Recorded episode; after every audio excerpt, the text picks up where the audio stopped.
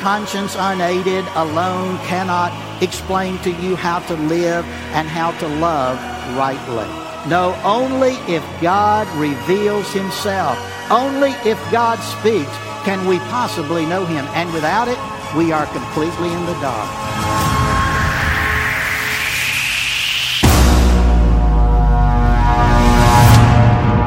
Well, good morning to each of you. What a joy it is to be back with you again at the Jacksonville Pastors Conference. And thank you, Dr. Brunson, for the privilege of being here. And Trey, it's an honor to be here every year that I've been. And I thank you for this opportunity once again. I want to introduce to you someone very special to me. She's here today.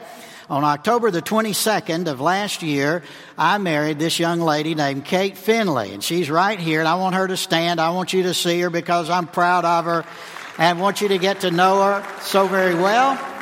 And God has been good to us, brought us together. Uh, Kate is a financial advisor for Edward Jones, and she and I have a wonderful opportunity now serving the Lord together, and I just love her to death and glad that she is here. And I want you to meet her. If you don't haven't met her yet, a few of you have, but come by afterwards. She loves people and she wants to meet you. So be sure and do that. Well, you know, uh, Dr. Brunson and Trey asked me to come this year, and they also said you wrote this little book on the extent of the atonement. Some of you may have heard about that. And uh, they said, why don't you feel free, if you want, to go ahead and preach on that subject and that topic. And so, you know me, I don't believe in being controversial at all. You know how I am on that. And, but nevertheless, I am going to do that today. I'm going to preach, uh, bring a message from Second Corinthians chapter 5, verses 14 through 21. And let me invite you to turn with me in the Word of God. Second Corinthians chapter 5, verses 14 through 21. And I want to bring the message this morning uh, entitled, Why Belief in Unlimited Atonement Matters. Why belief in unlimited atonement matters. Second Corinthians chapter 5, we'll begin reading in verse 14 and read through verse 21. For the love of Christ controls us having concluded this, that one died for all. Therefore, all died. And he died for all, so that they who live might no longer live for themselves, but for him who died and rose again on their behalf. Therefore, from now on, we recognize no one according to the flesh, even though we have known Christ according to the flesh, yet now we know him in this way no longer. Therefore, if anyone is in Christ, he is a new creation. The old things passed away. Behold, new things have come. Now, all these things are from God, who reconciled us to himself through Christ and gave us the ministry of reconciliation. Namely, that God was in Christ reconciling the world to himself not counting their trespasses against them, and he has committed to us the word of reconciliation. Therefore, we are ambassadors for Christ. As though God were making an appeal through us, we beg you on behalf of Christ, be reconciled to God. He made him who knew no sin to be sin on our behalf so that we might become the righteousness of God in him. The cross of Jesus Christ, the atonement of Christ accomplished on that cross, is the heart, the centerpiece, and the essence of Christianity. Take away the cross and you have no Christianity. What Jesus did on that cross for a world and its sin is the centerpiece and all that Christianity is the stackpole around which it all hangs. Paul talks about this in 2 Corinthians chapter 5 verses 14 through 21.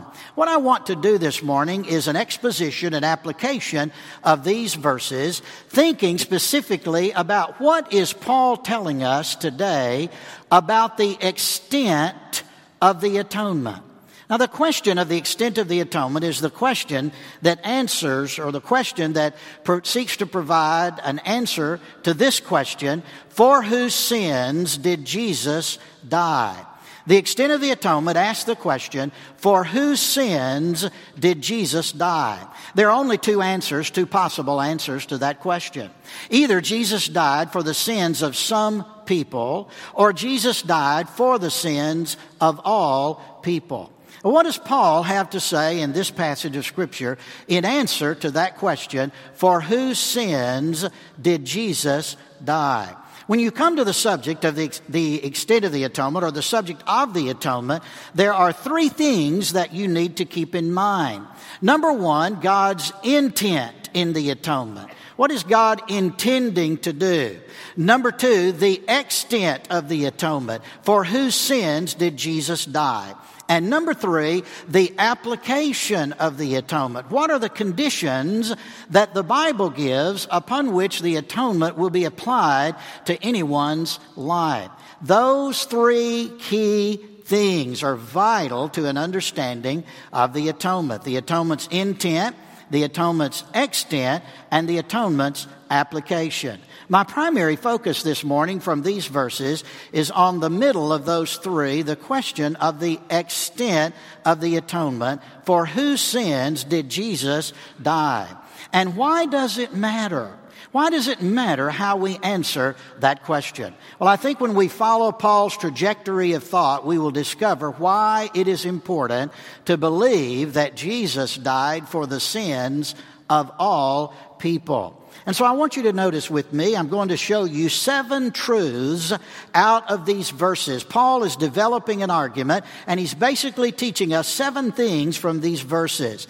The first thing that he teaches us in verses 14 and 15 is Christ's love is demonstrated in a universal atonement. The love of God and the love of Jesus is demonstrated for the world in the fact that Jesus died for the sins of the world. Look with me at verses 14 and 15. For the love of Christ controls us. Having concluded this, now watch, look at Paul's conclusion. Paul says, the love of Christ controls us and is the ground for the conclusion that he is about to draw. And he therefore says, and, have, and we conclude, have concluded this, that one died for all. Christ's love is demonstrated in a universal atonement. The question must be asked, how can it be said that Jesus loves all people if he did not die for the sins of all people? It's not possible for you to say Christ loves everyone, but he only died for the sins of some people. You have to have an odd, quirky, uh, unusual kind of definition of love that can only be expressed in a temporal sense, in that the rain falls on the just and the unjust, and the sun shines on the just and the unjust. And, and so God gives temporal love to, to uh, some people, but then he doesn't love them enough to die on the cross for their sins. I believe the scripture makes it crystal clear that is hugely problematic. John 3:16 for God so loved the world that he gave his only begotten son that whosoever believes in him should not perish but have everlasting life. What about 1 Timothy chapter 2 and verses 4 through 6? There we learn that God not only loves the world, but he desires the salvation of all people. Notice what he says, 1 Timothy chapter 2 verse 4, that God, who is, look at verse 3, this is God and good and acceptable in the sight of God our Savior. Here comes verse 4, who desires all men to be saved and to come to the knowledge of the truth. God has a universal saving desire. He doesn't just desire that some people be saved. The scripture clearly teaches God desires that all people be saved. Verse 5 For there is one God and one mediator between God and men, the man Christ Jesus, who gave himself as a ransom for all. And then, of course, 2 Peter 3 9, God is not willing that any should perish, but that all should come to repentance. You see, God has a universal saving desire. It is His desire that everybody on the planet be saved. And that desire is also reflected in the universal atonement that He has made. Christ has died for the sins of all people. And that's what Paul is saying in 2 Corinthians chapter 5 and verse 14. And notice that Paul is connecting the ground of the atonement on the love with the love of Christ. He is connecting love and the atonement. Christ's love is demonstrated in a universal atonement. Listen to this definition in the Westminster Confession. The description and the definition in answer to the question, who is God? God is a spirit, infinite, eternal, unchangeable in his being, wisdom, power, holiness, justice, goodness, truth. Now, I affirm every word in that statement. But did you notice there is something missing? There is a glaring omission. Where in that statement is the love of God? The huge doctrine of the love of God as taught in the New Testament. 1 John 4, 7 through 11. God is love. All that we are taught about the love of God, certainly love is a critical part of who God is, His very nature and attributes. And yet, in the description and definition in the Westminster Catechism, who is God? There is no mention of His love. Something is amiss there. The love of God is crucial. Paul says it right here in verse 14. For the love of Christ controls us, having concluded this, that one died for all. It is not possible, exegetically or hermeneutically, in these verses, to take that word all and massage it and use some hermeneutical legerdemain to create out of that word some of all kinds of men. That is not what Paul says. He says not that Jesus died for some of all kinds of men. No, he says he died for all. He is the representative, as the representative of the human race, the God man, comes into this world. He's taken on human flesh via the incarnation, and he suffers and dies in our place on the cross, and he does so for all. And he does it in such a sense that notice what Paul says in verse 14, therefore all died.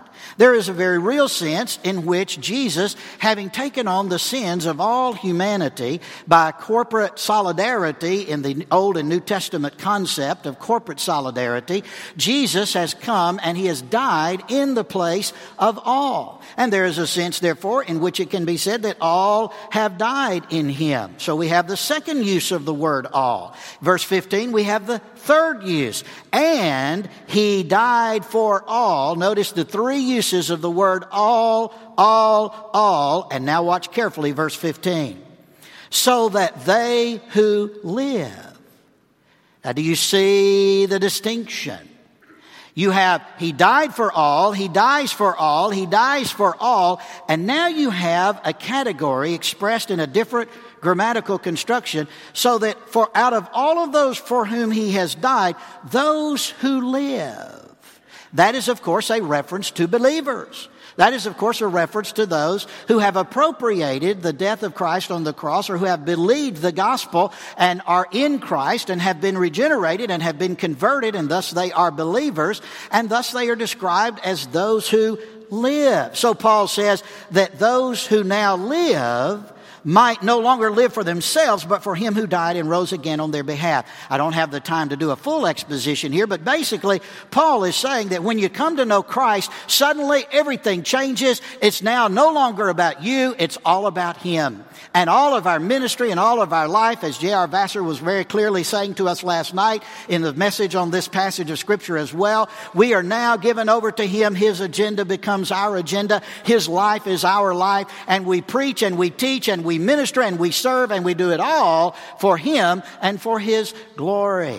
But I want you to notice carefully that Paul says the death of Christ is for all people. It is a universal atonement and it is based on God's love.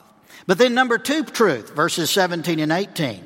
Though Christ died for all, only believers are in Christ and reconciled personally to God and thus are saved. Look at verses 16, 17, and 18. Therefore, from now on, we recognize no one according to the flesh, even though we've known Christ according to the flesh. Yet now we know him in this way no longer. Therefore, if anyone is in Christ, he is a new creation. Old things are passed away. Behold, new things have come. I wish I had time to develop that, but we don't have time to cover all of that carefully. So let's look carefully now at verse 18. Now, all these things are from God who reconciled us to himself through Christ and gave us the ministry of reconciliation. Though Christ died for all, it is only those who are in Christ who are personally reconciled to God and who are saved. This is what Paul is saying. And therefore, verse 17, if anyone's in Christ, he's a new creation. Look at the phrase in Christ. Those who are in Christ. That's Pauline shorthand used that phrase in Christ, used about, what, 70 some odd times in the New Testament. 168 times if you add in, in Christ Jesus or in Jesus or in Jesus Christ, all of those phrases together. This is Pauline shorthand for believers. Only believers are in Christ. But those who are in Christ have experienced his salvation. They are reconciled and they are saved. The third truth that Paul teaches in these verses is this. All Christians are given the ministry of reconciliation. Now, it is true here in verse 18, all these things are from God who reconciled us to himself and gave us the ministry of reconciliation. The first application or the first referent of the word us there would be Paul and the apostles, but then by extension, entailment, that includes all believers. We are, as we're going to find out a little bit later, ambassadors for Christ. And so the third truth is all Christians are given the ministry of reconciliation. That is stated here. It's going to be explained more in verse 20. That's the third truth from this text. Look at the fourth truth in verse 19. Through the death of Christ, God reconciled the world to himself objectively. Listen to that again. Through the death of Christ, God reconciled the world to himself objectively. Look at verse 19. God was in Christ reconciling the world to himself, not counting their trespasses against them.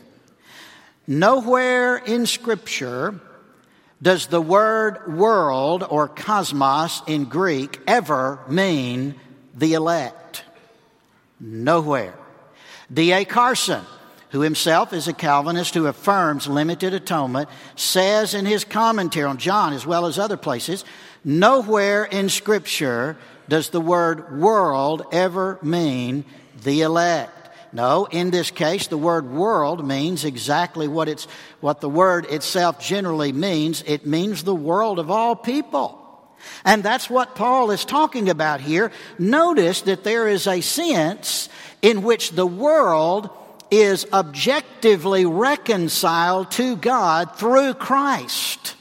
That that is an event that has occurred. And thus God is said, look at it carefully, He is not currently counting their trespasses against them. There is a temporary stay of execution against every unsaved person because of the cross. God has made it possible for all people to be reconciled to Him. Now he will make it certain that those who believe will be reconciled to him.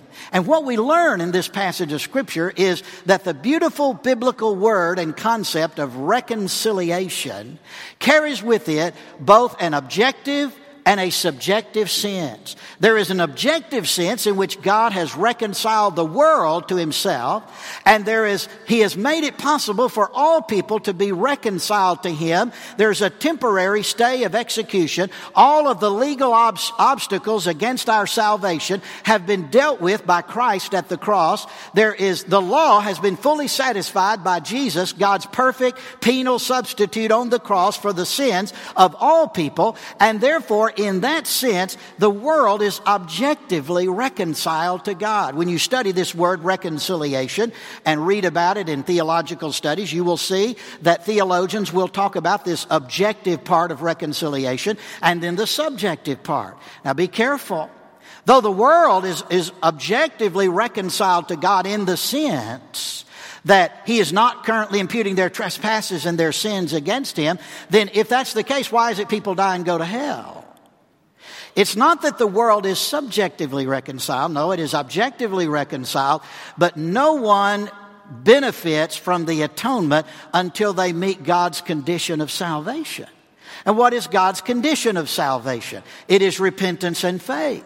Only those who are in Christ. You see, Christ died for the sins of the world, but only those who are in Christ, only those who have repented of their sin and by faith believed in Christ receive the benefits of the atonement and are thus subjectively reconciled to God. You see, salvation is all of God. It starts with Him. It's His plan. Unless God seeks us, we would certainly never seek Him. Reconciliation is all the work of God. It's what God does. Nowhere in Scripture are we said to reconcile ourselves to God, nor are we, we told, commanded to do that in that sense. It is always God who reconciles. But what we are told in Scripture is we are commanded to be reconciled to Him by grace through faith in Christ, and that's the subjective aspect of this reconciliation. And this is what Paul means when he says that through Christ, God has reconciled the world to himself, not counting their trespasses and sins against them. The legal obstacles have been removed. Now, one of the arguments against a universal atonement, the most famous argument is called the double payment argument. It is an argument that was popularized by John Owen in his famous book, The Death of Death in the Death of Christ. It's a very simple argument. It's based purely on logic. It is not found in Scripture. It is an argument that says this, that if Jesus paid the debt for the sins of all people, then God cannot punish anyone for their sins. That would be a double payment. That would be unjust. And therefore, Jesus didn't die for the sins of all people. Sounds logical but it's full of major problems. Number one, it's not biblical. Nowhere in Scripture is that, is that argument ever used. Number two, it confuses the extent of the atonement with the application. The atonement itself, listen carefully. I mean, tweet this out all you want, but be sure you quote me accurately. The atonement itself saves no one. It is only when the atonement itself is applied by God the Holy Spirit at salvation that the atonement saves. Ipso facto, the atonement itself doesn't magically save people. You've got an atonement out there, but nobody is saved by that atonement until they meet God's condition of salvation, which is repentance of sin and faith in Christ. That's the biblical teaching. So there's an objective and a subjective aspect to this that come together, but this double payment argument confuses the extent of the atonement with the application of the atonement. The double payment argument proves too much. If the debts of the elect, if you want to put it in Calvinistic terms, terms of Reformed theology, if that debt is paid at the cross, then why are they not saved at the cross? You see, Ephesians 2, 1 through, 1 through 3 says, even the unbelieving elect are still under the wrath of God. And if they do not come to Christ, if they do not believe, even though they're in a state of un- unbelieving, they are the unbelieving elect in terms of reformed theology, they're still under the wrath of God. They're not saved by the cross. Only when the cross is applied to them, only when the atonement is applied to them are they saved. The ground of their salvation is for sure the atonement. No one's ever saved apart from the atonement. The death of Christ on the cross is the reason why anybody can be saved, but no single person is going to be saved apart from repentance of sin and faith in Jesus. That's the clear teaching of Scripture. The double payment argument basically says that therefore the elect are owed salvation. That's what John Owen says in his book, The Death of Death in the Death of Christ. Wait a minute, I thought salvation was by grace. I didn't think anybody was owed salvation. It's all by grace. The double payment argument negates grace. It's also based on commercialism. It's based on a false understanding of how what Christ did on the cross for our sins works. Let me illustrate it this way. Here's what the double payment argument is built on. If we go to lunch today and Dr. Brunson takes me to lunch, and there we are, and the bill comes to the table. The restaurant owner doesn't care who pays the bill as long as the bill is paid. Once the bill is paid, the debt is released. That's called a commercial transaction. Now, the scripture uses debt language metaphorically, talks about sin as debt. But the way the cross works is not in a commercial fashion.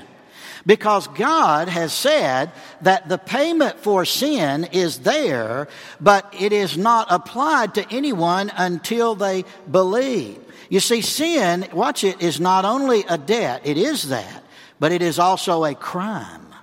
And so God, the issue of God's justice is actually involved. Let me illustrate it this way. If I come to your store and rob your store of $1,000 and I get away, and say someone who is a friend of yours steps up and says, You know, I'm sorry to hear that. I'm going to reimburse that $1,000. And they give you back the $1,000 that I stole from you. And then later, I am apprehended. When I am apprehended because the debt was paid, am I okay with the law? No because I have committed a crime. There was a debt involved, but there was a moral crime, a moral issue involved as well. And sin is the same way. There's a debt involved, absolutely, but it's also, there's also the legal aspect of justice. And so I am not exonerated just because that debt was paid. And furthermore, the double payment argument creates a problem because it undermines the urgency of preaching.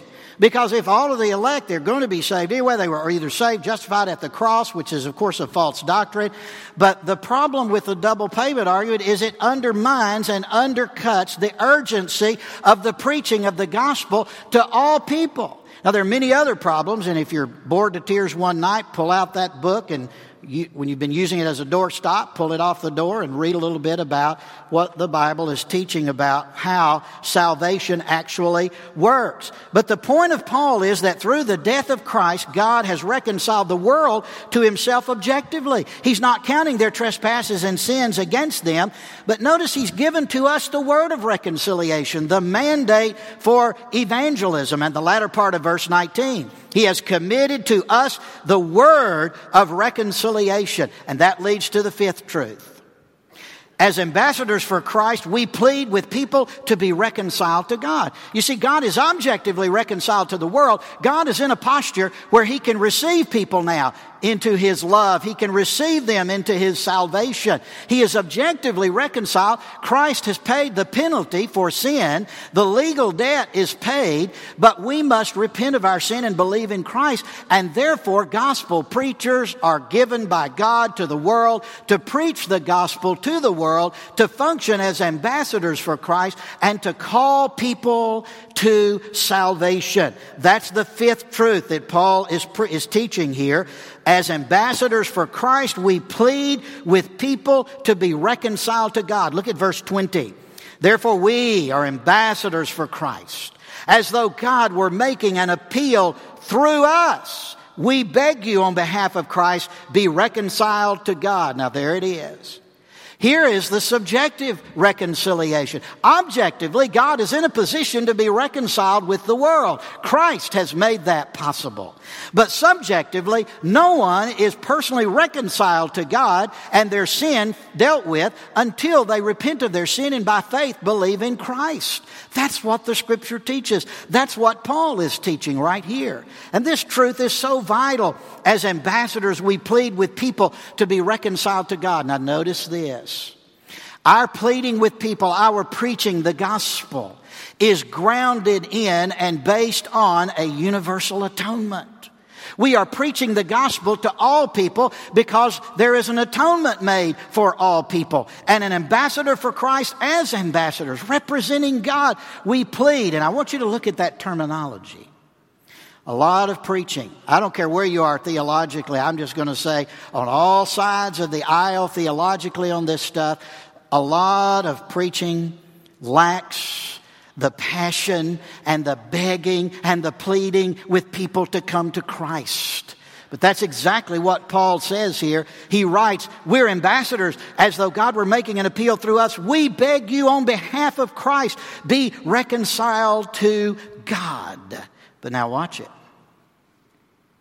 Not only are we as ambassadors for Christ pleading with people to be reconciled to God, the sixth truth. As ambassadors for Christ, God Himself appeals through us to all of the unsaved. God Himself, He has a universal saving desire, 1 Timothy 2, 4 through 6. Here as well. His love is universal for all people. The atonement is a universal satisfaction for the sins of all people, demonstrating the love of God. And now, notice when you stand and preach, oh, look at this. It is not only you who is preaching. It is not only you pleading for souls. It is not only you offering the gospel of salvation to every person under the sound of your voice. No, it is God Himself doing that. Look carefully at that verse. He says very clearly, as though God were making an appeal through us, we beg you on behalf of Christ God is making the appeal, and on behalf of Christ who is making the appeal, and on the grounds of the universal atonement, the appeal can be made. Therefore, God is offering salvation to all. And He's not just offering it, He's not just calling, He is pleading with them. The word in Greek, look it up, don't have the time to walk you through it, but it is a word that means to plead and to beg with passion. God and you are calling people to Christ, begging them to come to Him. And therefore, truth number seven our appeal and God's appeal to the unsaved is grounded in a universal atonement. Which is why Paul concludes this passage in verse 21. He made him, Jesus who knew no sin, to be sin on our behalf so that we might become the righteousness of God in him. Our appeal and God's appeal to the unsaved is grounded in a universal atonement. And therefore, I'm reminded of Andrew Fuller, that great Baptist leader. Andrew Fuller wrote The Gospel Worthy of All Acceptation. He had two versions of that 1785 edition number one, 1801 edition number two. In between, Andrew Fuller had a conversion experience on this subject. In the first edition of the Gospel Worthy, Andrew Fuller was committed to a limited atonement. He believed that Jesus only died for the sins of the elect. But as a result of his debates with the General Baptist, Dan Taylor, Andrew Fuller came to see that that was untrue. In fact, he says in his writings, I found myself not just arguing against Dan Taylor, but against the very Word of God. And so in the second edition of Andrew Fuller's Gospel Worthy, in the section on, on the atonement, on the extent of the atonement, all of the limited atonement language is removed, and Andrew Fuller is now arguing for an unlimited atonement. And Fuller did not appeal to the mere sufficiency of the atonement on, as a ground of faith, but on the atonement itself, the fact that Christ had died for the sins of all people as the ground of faith for all men. What is that ground of faith? It is the substitutionary death of Christ for the sins of all people. So I'm going to draw three conclusions. Number one, God's love for all people is the motivation for his death for the sins of all people. If you're going to take God's love and divide it up between a saving love for a certain group of people and something short of a saving love, a non saving love that says, Here, you're nice and I'm going to let the sun shine, but then you're going to die. There's no atonement for your sins. You're going to spend an eternity in hell. I don't see how that can be described as the love of God. In fact, I'm going to go so far as to say that that understanding entails, I'm not accusing anybody, I've got lots of my friends who believe in limited atonement, but I'm saying that that view entails the fact that you wind up impugning the very character of God. Because God says He loves everybody, and the scripture clearly says in a dozen places in the New Testament, Jesus died for the sins of everyone. And furthermore, there is no statement in Scripture that says Jesus died only for the sins of some people. I've asked a thousand of my Calvinist friends who hold to limited atonement, where is the text that says Jesus died only for the sins of the elect? and there is none. And they will admit that. There is no text. It's a logical deduction based on other aspects, but yet it flies in the face of Scripture. Why not just take what Scripture says? Jesus died for all people. God loves all people. And God's love for all people is the motivation for His death for the sins of all people. That's conclusion number one. Conclusion number two only those who have an atonement for their sins are savable. Can anybody be saved apart from the atonement of Christ? Yes or no? Well, let's try that out. That was pitiful. Let's try that one more time. Can anybody be saved apart from the atonement of Christ? No, the scripture is clear. Therefore, it's simple. If there is no atonement for some people, preach to them all you want to, it's not even possible they could be saved because there's no atonement for their sin. If there is no atonement for your sins, you are no more savable than the fallen angels. You are no more savable than if Jesus had never come into this world in the first place. Pretend for a moment this scenario. Jesus never died on the cross. And so I come to you and I preach to you, if you will believe in Jesus, you can be saved. Is that true? Is what I just said true or false? It would be false.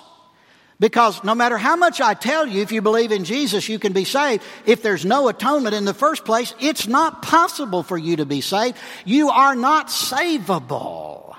But you see, God loves everybody, and Jesus died for the sins of everyone. And because that's true, as Paul says, and a dozen other verses in the New Testament state, therefore all people are savable. God loves them all, and all can be saved. Now, all will not be saved. Why? Not because there's not an atonement for them but because they willfully reject the gospel.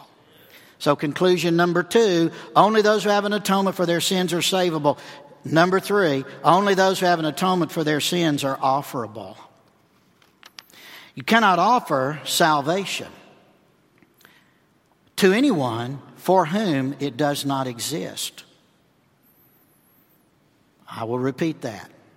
It is not possible in any genuine way to offer salvation to people to whom an atonement does not exist as the ground for their salvation. You say, well, David, eh, you know, you, you really are confused here, son. You're, you're missing, you don't, you don't understand. We don't know who the elect are. Precisely, we don't, but God does, and it's not just you offering, it's Him. And if God is offering something to someone that He Himself knows doesn't exist for that person, and He's offering that through you, then God's character is impugned. God Himself is not speaking truthfully. It is not possible to offer something to someone that doesn't exist. It's like Jesus' parable of the banquet table. And he says, come for all things are ready. But yet, for all of those for whom there is no atonement for their sins on the limited atonement scheme, there is no table at the chair. There's no place setting at the table. There's no food offered because by definition, limited atonement teaches there is no salvation for some people's sins, no atonement for some people's sins. Therefore, offer salvation to them all you want to, all through your preaching. They can never be saved because there's no salvation available for their sin. And that is a problem for preaching, it's a problem for missions, it's a problem for evangelism, and frankly, it is totally contrary to Scripture. Scripture affirms the love of God. Christ died for all. And that's what Paul is saying. Ty Cobb, meanest man in baseball, 367 lifetime batting average. 4,191 hits, 892 stolen bases. 12 times earned the batting title. Nine consecutively. Did you hear that, men? I said 12 batting titles, nine consecutively. Unbelievable. That will never be done again in the history of the universe. But Ty Cobb was the meanest man in baseball. He was hated by everybody. Even his own teammates hated him. Once in a tight race at the end of the season for the batting title, his own teammates rooted against him and for the other guy because they hated him so much. He was married three times in all occasions of marriages. He verbally and physically abused his wife. He was a racist. He would hurl racial epithets at people of color. toward the end of his days. Ty Cobb received a knock at his door, and a preacher by the name of John Richardson showed up to visit Ty Cobb. When Cobb found out he was a preacher, he cursed him. Get out of here. I don't want to talk to no preacher. But two days later, Richardson returned. And this time Cobb let him in. And John Richardson told Ty Cobb of the love of God for him and how Jesus had died on the cross for the sins of the likes of the Georgia peach, Ty Cobb. Tears began to well up in his face, in his eyes, and rolled down his cheeks. And Ty Cobb came under the conviction of the Holy Spirit and the preaching of the Word of God, and Ty Cobb responded in faith in Christ. And what you may not know is right before his death, a couple of weeks before his death, Ty Cobb became a follower of Jesus Christ. Three days before he died, he told John Richardson, I feel the strong arms of God underneath me. Ladies and gentlemen, you cannot send yourself beyond the love of God. There's nothing you can do to make God love you any more than He loves you right now. There is nothing you can do to make God love you any less than He loves you right now. Jesus Christ has provided an atonement for the sins of all of the world, and all people are savable because of that atonement. She was blind, but Fanny Crosby saw it clearly. To God be the glory. Great things he has done. So loved he the world that he gave us his son who yielded his life an atonement for sin and opened the life gates that all may go in. That's universal atonement. But look at the next verse. O perfect redemption, the purchase of blood to every believer, the promise of God. The vilest offender who truly believes that moment from Jesus, a pardon receives. There is particular redemption. Universal atonement applied to all who believe. Praise the Lord. Praise the Lord. Let the earth hear his voice. Praise the Lord. Let the people rejoice. Oh, come to the Father through Jesus the Son and give him the glory. God's maximal glory is in a universal atonement. And give him the glory, great things he hath done.